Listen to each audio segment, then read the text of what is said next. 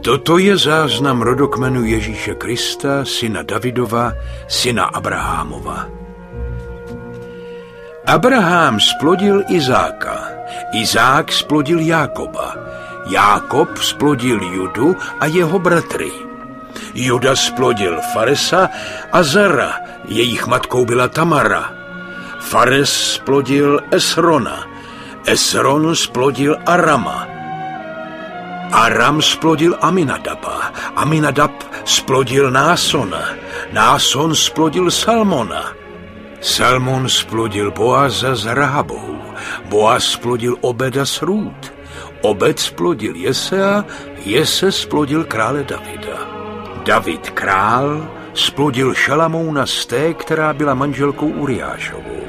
Šalamoun splodil Roboáma, Roboám splodil Abiáše, Abiáš splodil Asu, Asa splodil Josafata, Josafat splodil Jorama, Joram splodil Oziáše, Oziáš splodil Joatama, Joatam splodil Achaza, Achaz splodil Ezechiáše, Ezechiáš splodil Manasa.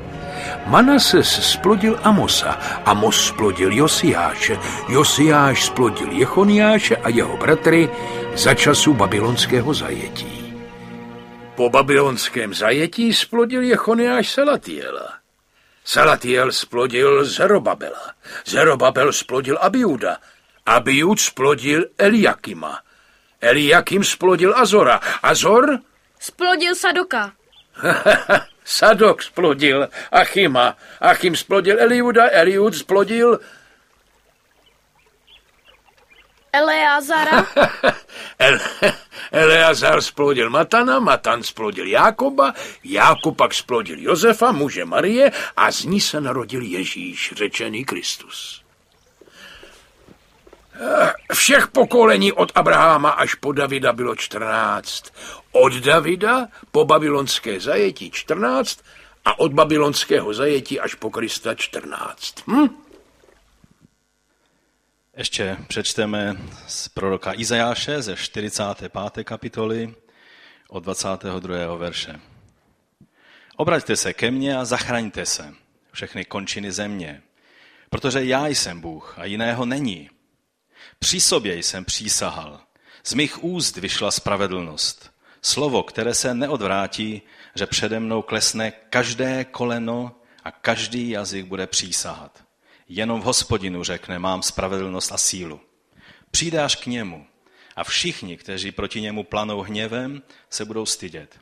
V hospodinu budou ospravedlnění a jím se bude chlubit všechno potomstvo Izraele. List Římanům, 14. kapitola, od 11. až 12. verš. Neboť je napsáno, jakože jsem živ, pravý pán, skloní se přede mnou každé koleno a každý jazyk vyzná Bohu chválu. Každý z nás, tedy sám za sebe, vydá počet Bohu. A ještě Filipským, druhá kapitola od 9. verše. Proto ho také Bůh povýšil nade vše a dal mu jméno, které je nad každé jméno. Aby se ve jménu Ježíše sklonilo každé koleno. Ti, kdo jsou na nebi, i na zemi, i pod zemí a k slávě Boha Otce, aby každý jazyk vyznal, že Ježíš Kristus je Pán. Tak tě prosíme, pane, aby ty si oživil to všechno slovo, které jsme slyšeli před chvíli. Aby si je učinil živým a mocným v našem životě. Aby to, když jsme začali, a dnes už na potřetí se díváme do Evangelia Matouše, aby toto evangelium skutečně se stalo dobrou zprávou pro náš život i pro život všech těch, se kterými jsme v kontaktu. Dnes, když si připomínáme, že jsi byl skříšen, pane, my si chceme připomenout především to, že to, byl, že to nebyl jen tak někdo, kdo byl vzkříšen. Že ten zázrak vzkříšení by neměl žádný význam. Bylo by to jenom nějaké kouzlo, pokud tím vzkříšeným bys nebyl ty, Mesiáš a král Izraele, a náš spasitel a pán. A proto ti za to děkujeme a chválíme tvé jméno. Amen. Amen. Dnes možná si někdo z vás řekne, že jsem si trošku spletl svátky, že jsem četl spíše text, který eh, patří ke svátkům vánočním, ale já věřím, že na závěr toho zhromáždění si všichni společně řekneme, že Bůh nám chtěl ukázat toho, kdo je středobodem nejenom vánočních svátků, ale svátku velikonočních, tak jak si to dnes připomínáme. Na počátku tohoto roku jsme mluvili několikrát o tom, kdo je o ním velikým tajemstvím zbožnosti. A řekli jsme si, že to není nějaký seznam pravidel, nějaké tajemné obřady, nějaké rituály, nějaká liturgie, ale že je to on, ten, který přišel v těle.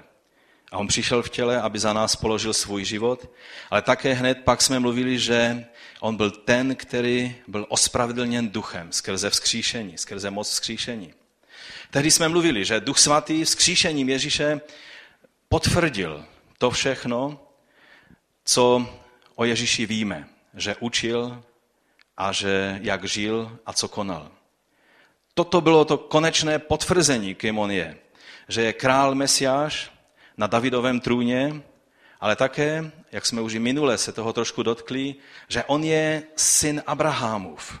Ten, kdo přišel v těle, aby byl obětován jako naš, naše pascha, pašiovi beránek. Ten konečný beránek, kterým si Izrael kdysi tím pašiovým beránkem si připomínal to, že byli zachráněni z otroctví a bylo to obrazem otroctví hříchu, z kterého jsme zachráněni. Byli zachráněni od smrti, která hrozila nejen jim, ale každému jednomu z nás. A že to bylo skutkem Boží milosti a ne jejich sílou a, a dobrotou tam někde v Egyptě, anebo naší sílou a naší dobrotou a svatostí, kterou bychom eh, se snažili nějak Bohu zalíbit.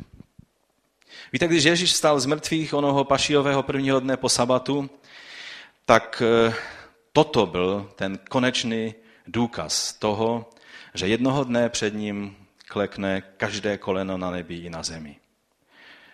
Ta otázka je jenom kdy. Jsou lidé, kteří klekají už teď. Všichni kleknou jednoho dne.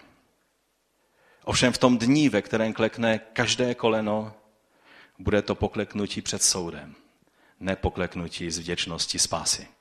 A to je třeba, abychom tomu rozuměli.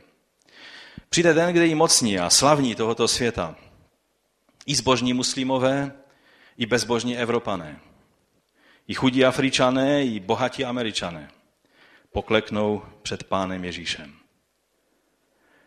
Ale to, co je třeba, abychom věděli, je, že jen ti, kteří to učiní dnes, teď, v tomto čase, v tomto čase, ve kterém žijeme, jen ti jsou požehnaní, protože to učinili dobrovolně a mohou počítat s Boží spásou. A tak ti, kteří chodí do křesťanského centra pravidelně, tak víte, že jsme eh, v takovém, začali jsme a už na potřetí dnes mluvíme a otevíráme Evangelium Matouše a ty všechny úvodní informace, kdo z vás, kdo tu nechodí pravidelně, by si chtěl poslechnout, jsou na internetu, je možné si je poslechnout. Ale dnes se konečně dostáváme k prvnímu verši a k první, k první perikopě nebo části eh, tohoto úžasného poselství. Protože jak jsme si řekli, Evangelium Matouše není jenom popisem toho, co se stalo ale je poselstvím života, které je dáno skrze Ducha Svatého každému jednomu z nás. A tak, jak jsme viděli v tom filmu, protože to je film, který jenom doslovně, eh, po tom takovém krátkém úvodu, doslovně cituje Matoušovo evangelium, tak protože začátek pro některé z nás, kteří si neuvědomujeme, jak obrovská věc je řečena v těch prvních verších tím tou knihou rodu Ježíše Krista, eh, syna Davidova, syna Abrahamova, tak by nám to mohlo připadat, že si nečteme z Bible, ale že si čteme z starobilého telefonního seznamu. A proto jsem eh, chtěl, abychom si pustili ten film, abychom tak nějak dostali nějaký příběh, protože rodokmeny většinou se tak nějak přeskakuje, protože nevíme, co s níma. Ale my jsme tady v křesťanském centru a my nebereme jenom takové ty jednoduché kousky z Bible a, a jima se nepovzbuzujeme, ale bereme každé slovo a každé slovo je poselstvím Evangelia života pro každého jednoho z nás. A tak doufám, že vás nepřekvapím tím, že dnešní sváteční slovo bude právě o tomto rodokmenu. Takže kniha rodu. Je to, tak to začíná evangelium, že je to kniha rodu. A tak jak o vzkříšení mluvíme jako o konečném důkazu toho, že Ježíš je ten slibovaný mesiáš, tak tato kniha rodu je prvním důkazem. Je to první důkaz toho, že Ježíš je tím, o kom bylo prorokováno, který byl slibován, který nepřišel jen tak, že že najednou bumbac eh, se to stalo a, a apoštole najednou se tak tím nadchli a začali to hlásat. Ale že je to naplnění všeho, co bylo předobrazeno, prorokováno, že on je tím očekávaným králem na trůně Davidově, který byl o ním očekávaným mesiášem. Už jsem to říkal i minule a znovu zopakuju, že e, Matouš nedává jen nějaký popis, ale je to poselství. Ano, popisuje také, co se stalo, ale dává nám Ježíšův příběh, jak, jak šel, jeho slova, jeho sdělení, ale dává nám to způsobem poselství, kdy každá věc, kde něco je řečeno a není řečeno, v jaké souvislosti je řečeno, je pro nás poselstvím a ti, kteří jsou ochotní přemýšlet o mnohovrstvém poselství, tak většinou Evangelium Matouše je pro ně fascinující eh, četbou a poselstvím od Boha. Matouš nám stále znovu a znovu, jak jste si všimli, jestli jste si už poslechli nebo, nebo přečetli Matoušovo evangelium teď v těchto dnech, stále znovu nám připomíná, že na Ježíši se naplnila písma starého zákona.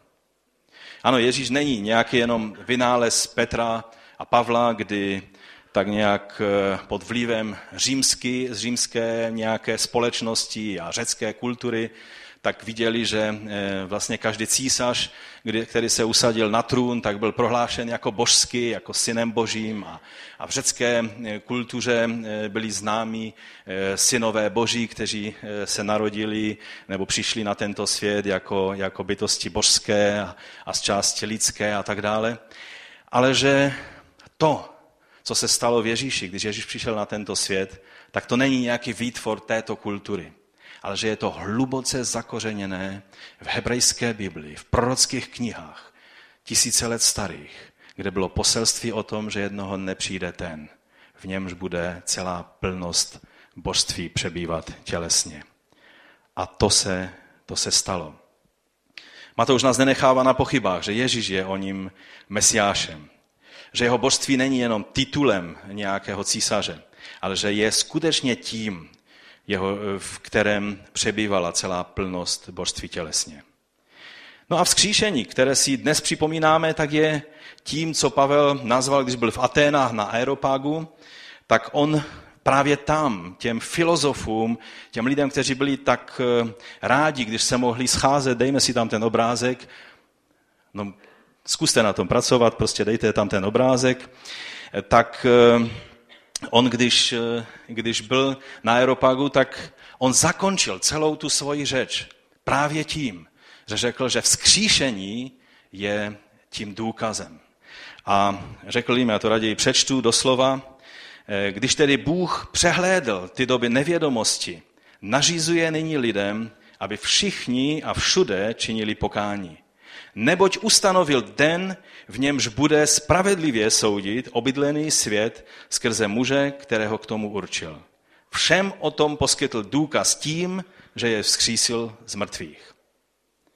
Takže toto je konečný důkaz. Ten první důkaz je, když otevřeme Evangelium Matouše a vidíme, že on je ten, který naplnil starobylé prorocké knihy. Konečný důkaz je v tom, že on nezůstal v hrobě tak jak učedníci byli zmateni a říkali si, tolik toho všechno, všechno sliboval a mluvil a vyučoval nás a byli zmateni, protože najednou to všechno skončilo v tom tmavém hrobě.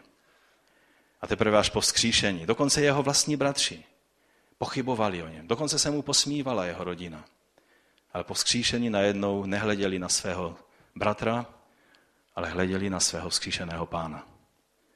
A Jakub, jeho bratr, mladší bratr Ježíše, byl jedním z nejnatřenějších následovníků svého pána. Byl pak pastorem, biskupem Jeruzalémského sboru. Byl příkladem jak pro Židy, tak i pro všechny křesťany. Svou věrností až do smrti, když byl popraven. Byl popraven velice ponižujícím způsobem, ale on na to nedbal.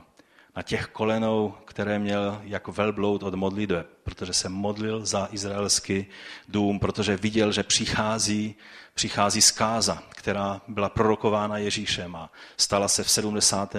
roce, kdy chrám Jeruzalém byl zničen. Někteří židé, kteří nebyli mesianští, říkali, to se stalo proto, protože jsme spravedlivého Jakoba zabili. O Ježíši nemluvili, ale o Jakubovi si uvědomovali, že on byl spravedlivý člověk. A on předtím se posmíval Ježíši a když vzkříšení, když uviděl, že Ježíš byl vzkříšen, to změnilo jeho postoj k jeho vlastnímu bratru a uviděl, že je to jeho pán. Může být rodokmen poselstvím o boží milosti a spáse? Právě, že cokoliv nám Matouš eh, dává a říká, je poselstvím, je evangeliem. Tak už jsem citoval eh, Dale Brunera, který řekl, Matouš proměnil dokonce nudný výčet rodokmenů v evangelizaci. Takže dnes máme evangelizaci, kdybyste nevěděli, jaký druh zhromáždění to dnes je. A příběh zrození v lexikon božích jmen. A doktor Robert Lindsay, kterého jsem už taky citoval v souvislosti s Matoušem, tak z Jeruzalémského eh, centra eh, studií u Hebrejské univerzity, tak on říká, že když začneme eh, rodokme, když začne kniha rodokmenem takovým způsobem, jak Evangelium Matouše, tak je to velice jednoznačný důkaz toho, že ta kniha pochází z té doby, z období druhého chrámu a že je to velice židovský způsob začátku knihy. My bychom tak možná knihu nezačali. Ale pro každého žida toto byl signál, že je, to, že je to něco, co navazuje na všechny proroky, na všechny ty, kteří byli před nimi. Já si pamatuju, jak jsem četl některá svědectví židovských rabínů nebo jiných zbožných židů. Možná jste taky četli některá ta eh, svědectví. Co se s nima stalo, když plní předsudků a všelijakých pocitů nedůvěry k té antisemitské knize, novému zákonu, když najednou ji dostali do rukou a teď ji otevřeli na první stránce najednou čtou kniha rodu Ješuji Mesiáše, syna Davidova, syna Abrahamova. A najednou ta všechna jména, která oni znají ze svých dějin. A pak čtou dál a dál a dál a uvědomují si, že před nima bylo zadrženo něco, co je velice izraelským poselstvím. Pro každého žida, ale nejen pro žida. A třeba e, svědectví rabína Kona z Maďarska, který zemřel ještě před válkou a proto unikl holokaustu, tak eh, on k novému zákonu se dostal tak, že ani ze začátku nevěděl, že čte nový zákon. Myslel si, že čte nějakou jejich eh, knihu, židovskou knihu. Protože mu začalo vrtat hlavou, jak je možné, že v Talmudu se dočetl, že první 2000 let to měl být čas chaosu, pak mělo být dalších 2000 let čas Tóry a pak mělo být dalších 2000 let čas Mesiáše. A on si říká, co jsme udělali, že Mesiáš nepřišel. A tak se pustil do studia proroka Daniele. A tam najednou vidí, že tam je vypočítáno, že by k narození Mesiáše od toho znamení, které tam bylo dáno, že by mělo být 490 let. A najednou si říká, to byla doba před pádem eh, chrámu.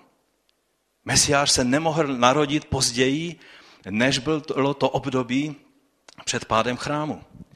A tak šel za některými rabíny a oni mu samozřejmě eh, už viděli, z které strany vítr věje, tak ho velice začali napomínat.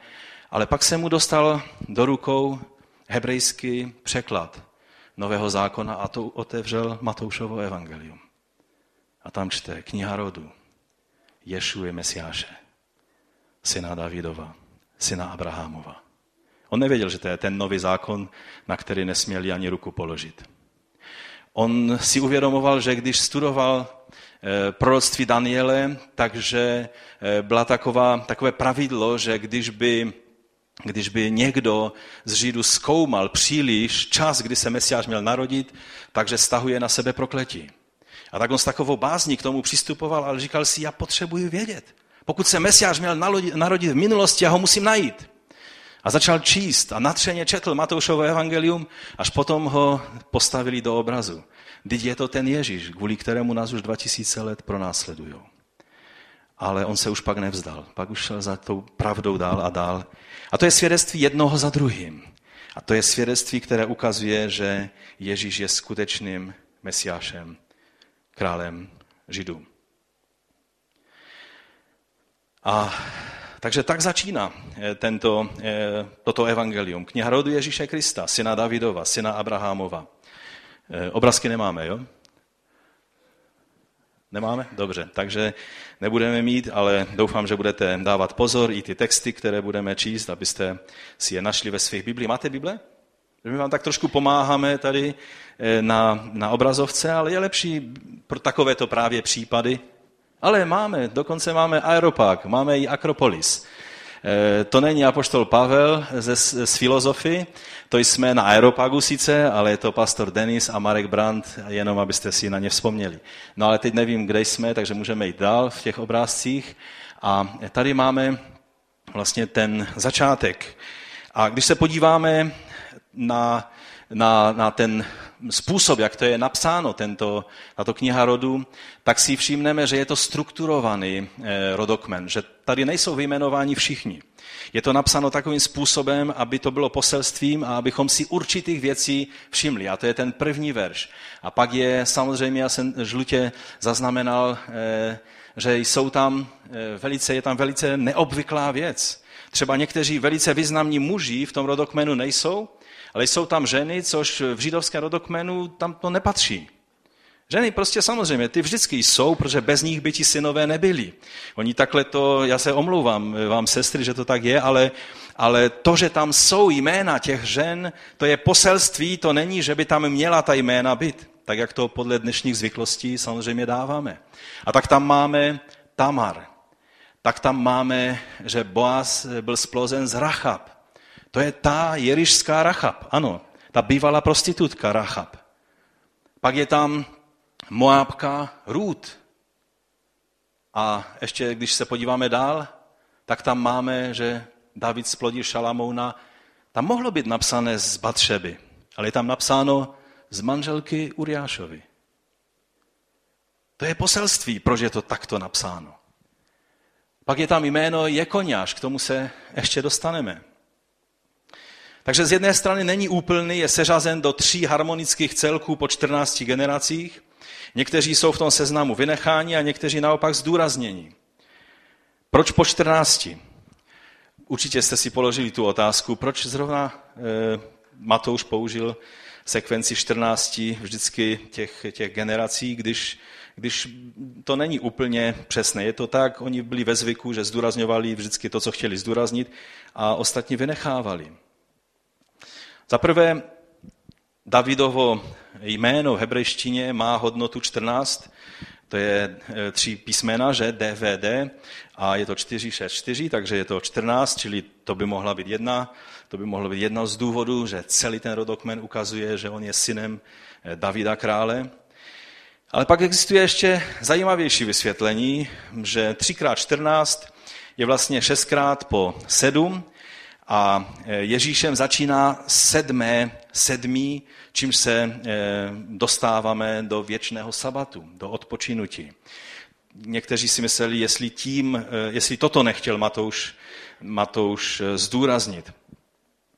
A nebo jestli na základě Danielova proroctví, jestli tím není zdůrazněno to, že ty generace právě od toho bodu babylonského zajetí, tak když si spočítáme 14 generací po 35 letech, jak Židé tehdy počítali generací, tak to dává přesně 490 let a to je přesně ten čas, o kterém prorokoval Daniel. A ten čas se naplnil přesně na den tehdy, když Ježíš vstoupil v palmovou neděli do Jeruzaléma a do chrámu na oslíku. Ale to už zacházím dost daleko, to o, o těchto věcech budeme mluvit, až budeme eh, u této patřičné pasáže tohoto evangelia. Takže jsou tam třeba vynechání eh, v tom rodokmenu lidé, kteří měli něco dočinění s králem Achabem, anebo s uzurpátorkou Atalí, která byla krvelačnou ženou. Ti jsou vynecháni. Ale z druhé strany, jak jsem už ukázal, tak Matouš vyjmenovává čtyři ženy a každá z těch žen je velice silným poselstvím, sdělením pro nás. A to je určitě, to, to, jak jsem už ukázal, to není jen tak samo sebou, že tam ty ženy jsou, protože správně by tam neměly být napsané, bylo to porušení pravidel psaní toho rodokmenu, že tam jsou vyjmenovány. Takže když bychom si řekli o těch rodokmenech ještě jednu takovou informaci, obecně přijato rodokmen u Lukáše víme, že je odlišný a že od Davida jde jinou linií k Ježíši a nejde přes eh, Šalamouna, tak jak v případě Matouše, ale jde eh, přes nejstaršího nebo prvorozeného syna Davidova Natana, který ovšem nebyl nástupcem na trůn, protože Bůh řekl jasně, že Šalamon bude tím nástupcem eh, té dynastie Davidové. Takže u Matouše máme právě naopak ne fyzicky rodokmen, tak jak u Lukáše máme přes Marii, to znamená, že fyzicky měl eh, pán Ježíš skrze Marii panu eh, geny od nejstaršího syna Davidova, ale nárok na královský trůn získal od Davida přes Šalamouna a skrze to, že byl adoptovaným synem, protože víme, že nebyl jeho fyzickým synem, eh, svého adoptivního otce Josefa. Takže Matoušův rodokmen je královský rodokmen. A to poselství je jednoznačné. Ježíš je pravoplatný eh, nástupce na Davidův trůn a jak dále uvidíme, tak je jediný, který mohl splnit všechny eh, tyto požadavky. Je to židovský mesiáš, který měl ovšem od počátku zakodovány národy ve svém rodokmenu. Protože když se podíváme, eh, tak každá z těch žen, už to tam nemáme, ale kdybychom to tam měli, tak bychom viděli, že každá z těch žen, jedna byla, jedna byla s eh, kananejkou, druhá byla eh, vlastně manželkou Chetejce, Uriáše a tak dále. Mohli bychom se podívat na každou z nich. Hrůd byla Moabkou. Ani jedna z nich by tam správně neměla co dělat. Rachab navíc, kromě toho, že byla kananejkou z Jericha, byla ještě i původem prostitutkou. Tamar e, taky měla velice zvláštní situaci, e, co o ní čteme v Biblii a tady nechci, nechci se u toho dlouho zdržovat. Ale je to velice silné poselství z jedné strany toho, že tam ty ženy jsou, z druhé strany, že byly to ženy jiných národů, a že Mesiáš měl tyto národy zakodované už ve svém rodokmenu. A je to velice silné poselství.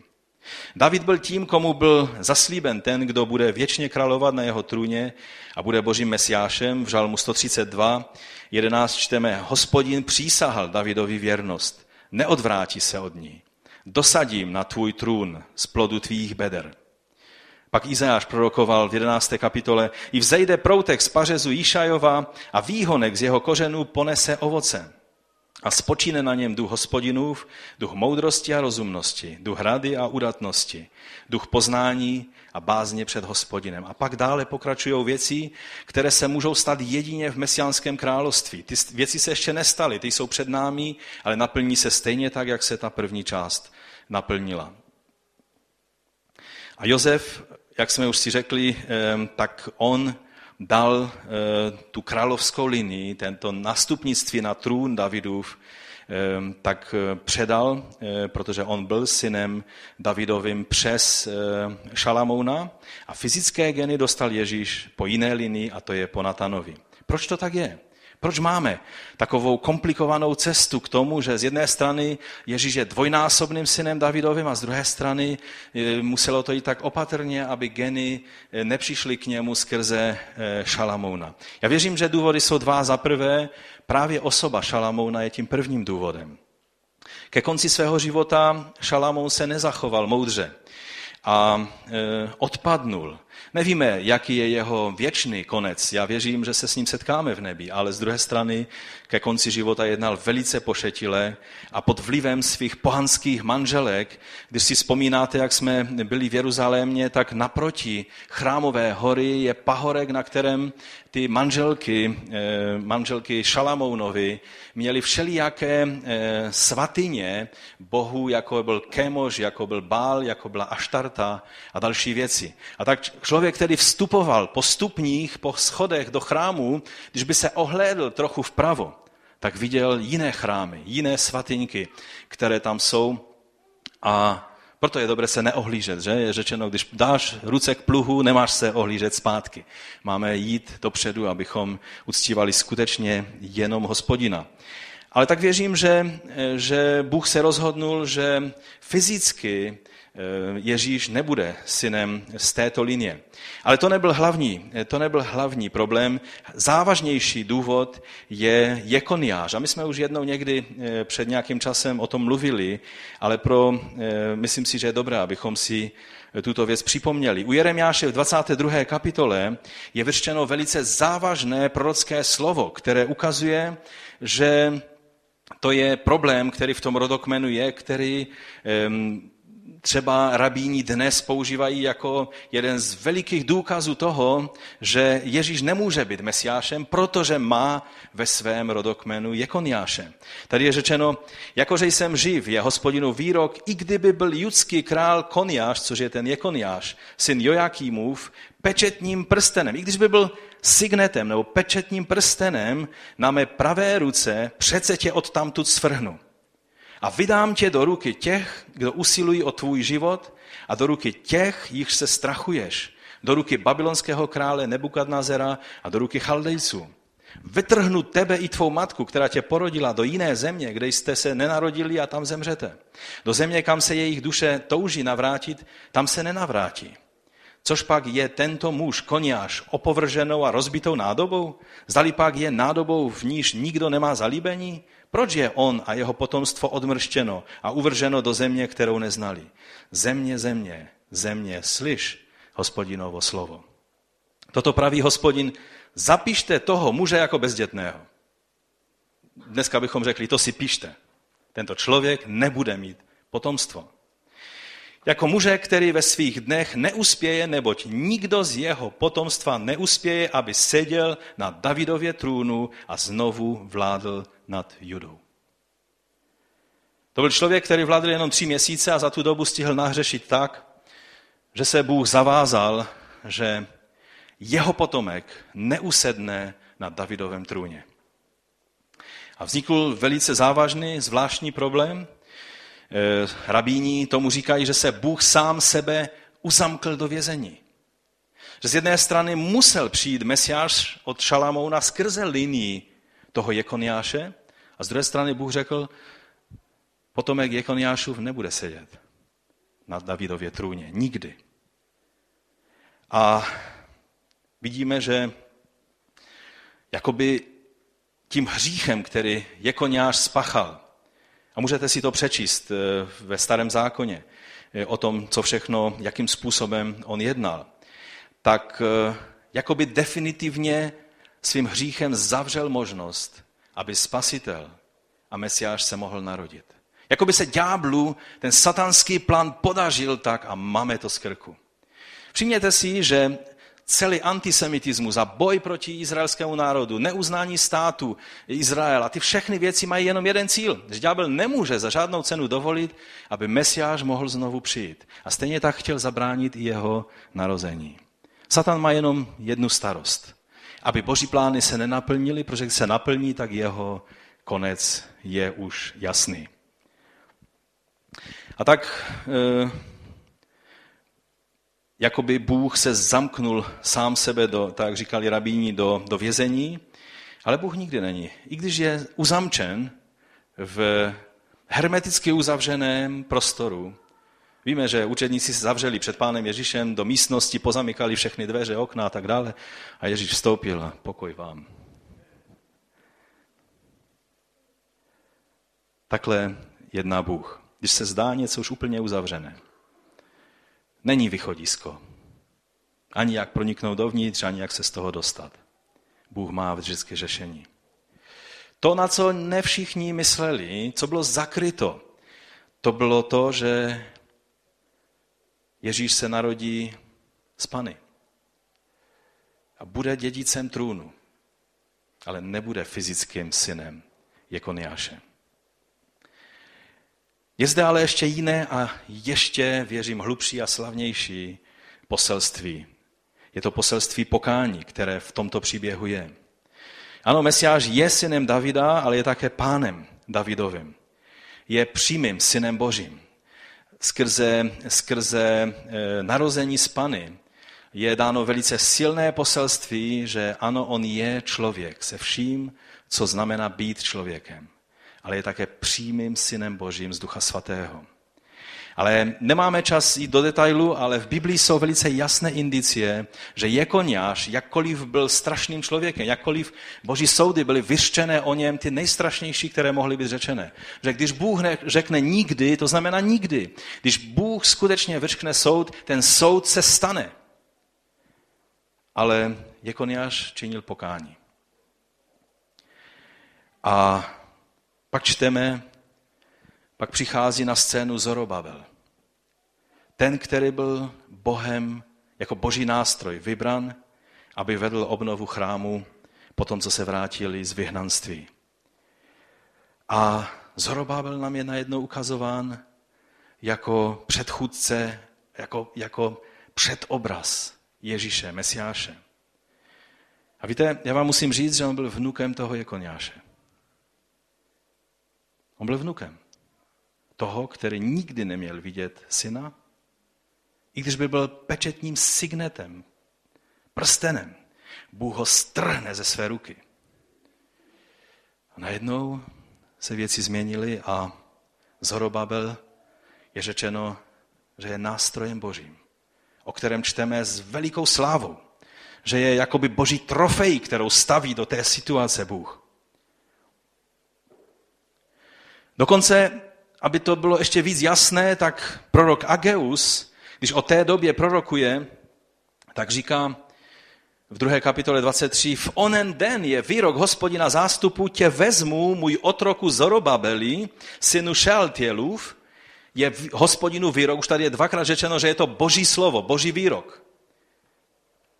A učiním tě pečetním prstenem, nebo tebe jsem vyvolil, je výrok hospodina zastupu už po třetí. Z jedné strany Jekoniáš měl být strženým prstenem na věky. A najednou jeho vnuk je prstenem, o kterém Bůh říká, že si bere na ruku, že, je, že bude učiněn pečetním prstenem.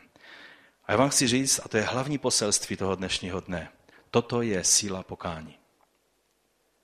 Jestli vzkříšení a to, co Ježíš na kříži vykonal, má mít smysl, tak vždy musí být spojeno z naší strany, že skrze pokání přijímáme to, že my jsme hříšní. Ale on je ten, který učinil řešení pro náš hřích. Jméno Šaltěl znamená, že Bůh se poradil. A rabíni na to mají zajímavé vysvětlení. Oni mají na všechno zajímavé vysvětlení a proto Talmud je tak obsáhlý knihovna. A doktor Michael Brown cituje právě jeden z takových úseků. Když chcete vědět, kdo je doktor Michael Brown, tak se zeptejte Gabky, on nastudovala na škole, kde on byl ředitelem v Pensakole. A jinak on tady cituje jednoho rabína, že Jekoniáše přejmenovali na Asír, co znamená uvězněný. Že, že Bůh sám sebe uvěznil ale pak šaltěl znamená, že se Bůh poradil. A tak oni říkají, Bůh předstoupil před celé nebeské zástupy a radil se. A říkal, co uděláme s tím Jekoňášem? On činí pokání.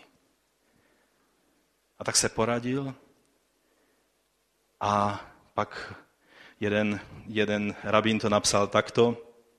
Veliká je moc tešuvy, čili pokání, která vedla Boha k dání stranou své přísahy a dokonce ke zrušení svého výroku. Ano, určitě nám to narušuje té teologie. Já vidím, jak některým z vás tak ty, ty žárovky v hlavě svítí. To není možné, Bůh přece nemůže své slovo odvolat, nemůže, on je věčný, když jednou řekne, už to musí stát. To nechme na Bohu. Pokání mění vše. Když přicházíme v milosti pokání k Bohu, i když by si byl uzavřen do hermetické krabičky, ze které není cesta ven. Bůh najde cestu.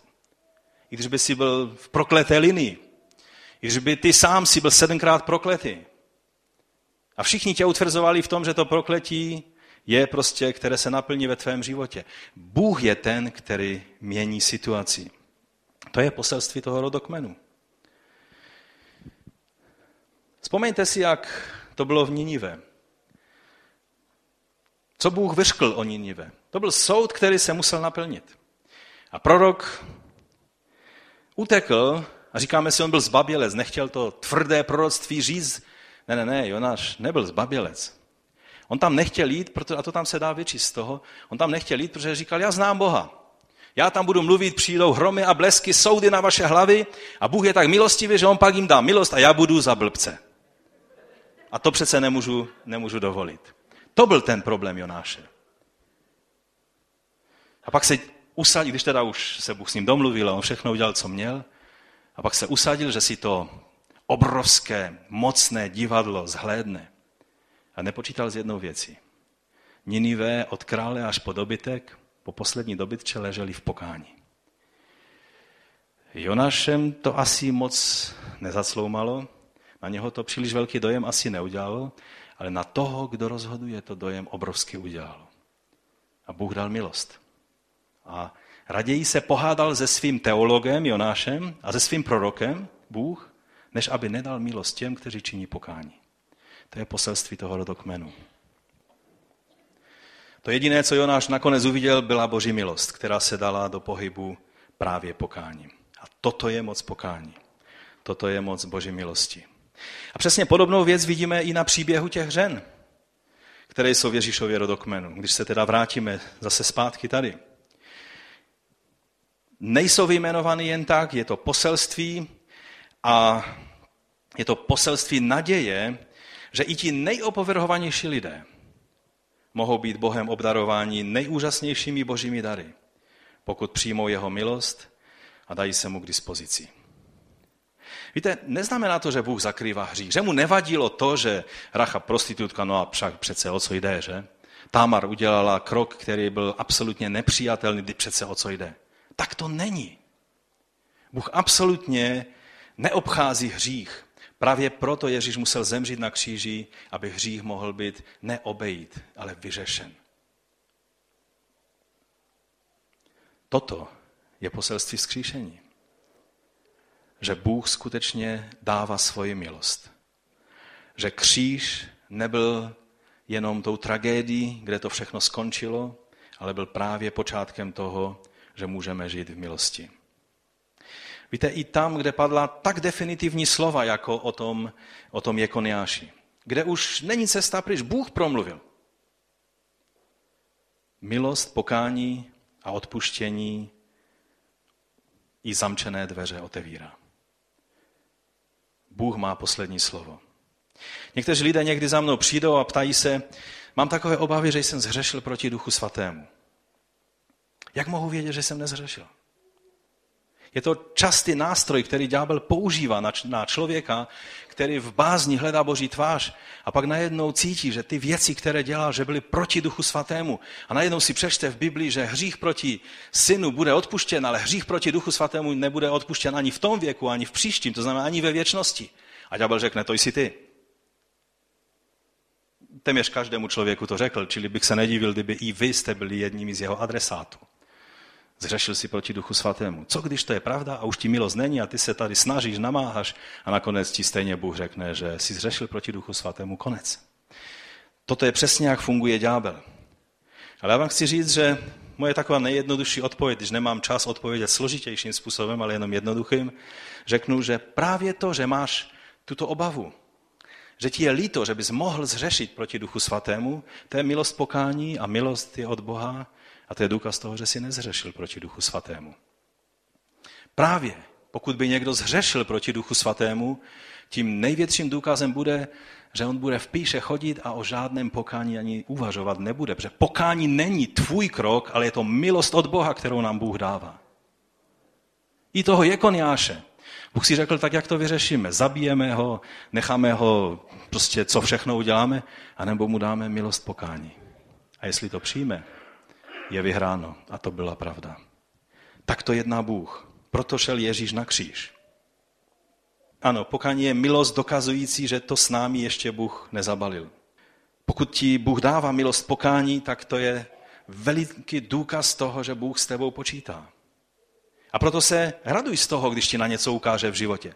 Někteří lidé si říkají, vy tam mluvíte o pokání, o hříších a tak. Kdo by tam chodil? Já vám chci říct, to je ta nejslavnější zpráva, protože když mi Bůh ukáže na něco, co je třeba vyřešit v mém životě, je to důkaz jeho milosti, že to ještě se mnou nezabalil. Být někde, kde vás jenom tak plácají po zádech a říkají všechno v pořádku, víš, eh, všichni hřeší, takže to z toho takovou vědu nedělej. Eh, někteří dokonce by vám řekli, co jsem jednou slyšel v jednom kázání, tak jako Pavel měl osten ve svém těle a šel k Bohu a říká, tento hřích mě trápí a mám ten osten ve svém životě. A Ježíš mu řekl, dost máš na, na mé milosti. Každý má nějaký hřích, ty Pavle máš taky nějaký hřích, už do smrti ho sice budeš mít, ale moje milost je větší. Tak to není. Pokání je to, co řeší věc. Bůh je ten, který dává milost a řešení pro náš hřích. A tak nejenom Jekoniáš, ale i Tamar, kananejka z Arama, Rachab, kananejka z Jericha, Rút, Moábka, i Batřeba byla manželkou Chetejce, Uriáše. Ale také David, ano, sám David. A dokonce i Abraham, když čteme pozorně Biblii, by nebyl na tom seznamu, pokud by nebyla Boží milost. A proto milost je tak obrovská. Byli zachráněni vírou a ne svou spravedlností, milostí a ne podle litery zákona. A víte, když bychom pokračovali dál někdy, příště budeme pokračovat zase takovým trošku vánočním příběhem o třech králích, to nebudeme čekat až do tří králů, abychom pokračovali dál v Matouši, že? takže někdy se k tomu vrátíme. Ale národy byly zakodovány nejen v rodokmenu, ale v, tím, v tom, kdo první vítal Mesiáše krále. Byli to lidé z národu, kteří přišli a poklonili se pánu. Protože Ježíš ano, je nástupcem na trůnu Davida, ale je spasitelem národu. Všechny národy v Abrahamovi měly být požehnány. Protože, a to je závěr toho dnešního slova, že Ježíš není jenom synem Davidovým, ale i synem Abrahamovým. Že nejenom je dědicem trůnu, ale je i svázaným synem Abrahamovým, ležícím na oltáři. Víte, být synem Abrahamovým znamená být požehnáním. To je úžasná věc. Ale také to znamenalo nést utrpení Kristovo na sobě. Genezi 22 je řečeno, v tvém semení si budou žehnat všechny národy země, protože jsi mě uposlechl. A Galackým nám je vysvětleno, že to semeno nebo ten potomek, protože hebrejský semeno, potomek je to stejné slovo, tam není v množném čísle, ale je to o konkrétním jednom potomku. Pavel říká, zaslíbení byla řečena Abrahamovi a jeho potomku. Písmo neříká potomkům, jako by jich bylo mnoho, ale jedná se jen o jednoho a tvému potomku, a tím potomkem, říká Pavel, je Kristus. Ano, nebylo jednoduché být Izákem. Nebylo taktéž jednoduché být Ježíšem. Jak mohutným způsobem jsme to, myslím, slyšeli v Velký pátek, v tom pašijovém kázání z roku 160, Melitona Zesart, které jsme si tady četli. Já jenom z něho zacituju jeden odstavec. Chceš-li tedy spatřit pánovo tajemství, pohleď na Abela, který je podobně zabit, na Izáka, který je podobně svázan, na Josefa, který je podobně prodán, na Mojžíše, který je podobně odložen, na Davida, který je podobně pronásledován, na proroky, kteří podobně trpí kvůli Kristu. Pohleď také na ovci obětovanou v egyptské zemi, která byla Egypt a zachránila Izrael skrze svou krev. Když Abraham pozvednul obětní nůž na svého syna, co udělal Bůh? Zastavil ho. Zastavil jeho ruku. To je jeden ze známých obrazů, který to má vyjádřit. A ovšem, když byl Ježíš na kříži, tak žádná ruka nebyla zastavena. Proč? zástupný beránek, který se našel tehdy na hoře Moria, kdy Izák měl být obětován, tak byl beránek, kterého bylo možno obětovat místo něho. Ale Ježíš byl tím beránkem. On je Božím synem. Nikdo, žádný náhradník, žádná zástupná oběť nemohla eh, vyřešit to, co mohl vyřešit jedině on.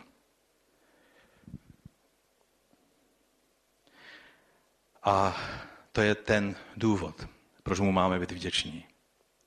Když Jan Křtítel uviděl Ježíše, uviděl v něm toho, kdo byl tím beránkem božím, který snímá hřích světa. A dnes je den, kdy si připomínáme, že on to učinil. Že on byl tím beránkem. I ten první důkaz Ježíšova královská linie z krále Davida je naplněním všech proroctví starého zákona, tak i to konečné potvrzení skrze to, že byl tím, tou naší paschou, naším beránkem, který byl zabit za nás a skrze vzkříšení nás to staví na křižovatku rozhodnutí.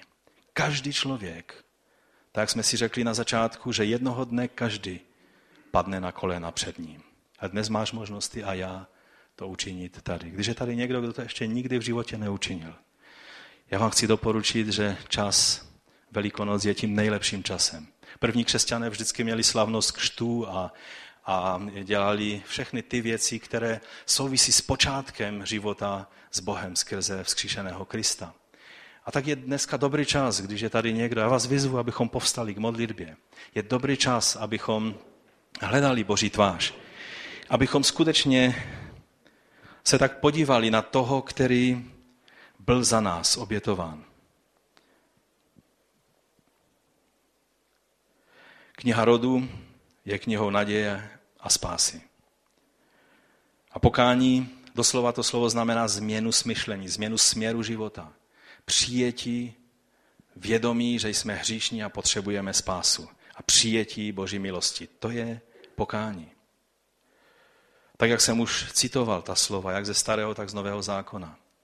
Možná to neuděláme doslovně, abychom padali na kolena, ale je důležité, abychom toto učinili ve svém srdci, ve svém životě. Abychom se pokořili před pánem i v této modlitbě. Protože požehnání a šťastní jsou ti, kteří to činí dnes, protože přijde den, den soudu, kdy to učiní každý, ale bude to vyjádření soudu a ne vyjádření spásy. Tak jak řekl Isaac Newton, kterého všichni známe, jestliže nevěříte evangelím a Kristus nežil, nic se neděje. Jestliže však jsou evangelia pravdivá a vy v Krista nevěříte, jste ztracení, avšak já mám věčný život. Právě vzkříšení dává Kristovým slovům ten rozměr, který všechny z nás zavazuje. Činí z jeho slov něco, s čím každý člověk musí počítat, musí se vyrovnat, protože tím je dokázáno, že to nebyla slova jenom nějakého moralizujícího snílka, ale že on je pánem života a smrti. Dnes, v té době, ve které žijeme, je úžasná doba, protože desetitisíce lidí vydávají své životy pánu denně. A ty a já můžeme být také takoví, kteří ho vyznáme, možná ho vyznáváme každý den. Ale možná je tady někdo, kdo ho ještě nevyznal svými ústy jako pána a máš možnost to učinit teď v této chvíli. A tak bych vás chtěl vyzvat, pokud je, pokud je tady někdo, kdo skutečně to chce učinit, můžeš zvednout ruku a říct, jsem to já. Chci vyzvat Krista.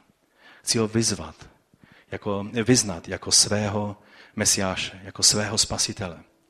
Můžete zvednutím ruky dát najevo, budeme ve společné modlitbě se modlit a můžeme i přejít v takovou chválu na závěr tohoto zhromáždění, svátečního zhromáždění. Není lepší čas pro udělání závažného rozhodnutí, než je svátek Paschy, svátek velikonoční. A tak ti, pane, děkuji za každého člověka, kdo možná ve skrytu srdce, anebo i otevřeně pozvednul svoji ruku a vyznávat tebe jako svého pána a spasitele. My všichni tě vyznáváme jako našeho pána a spasitele.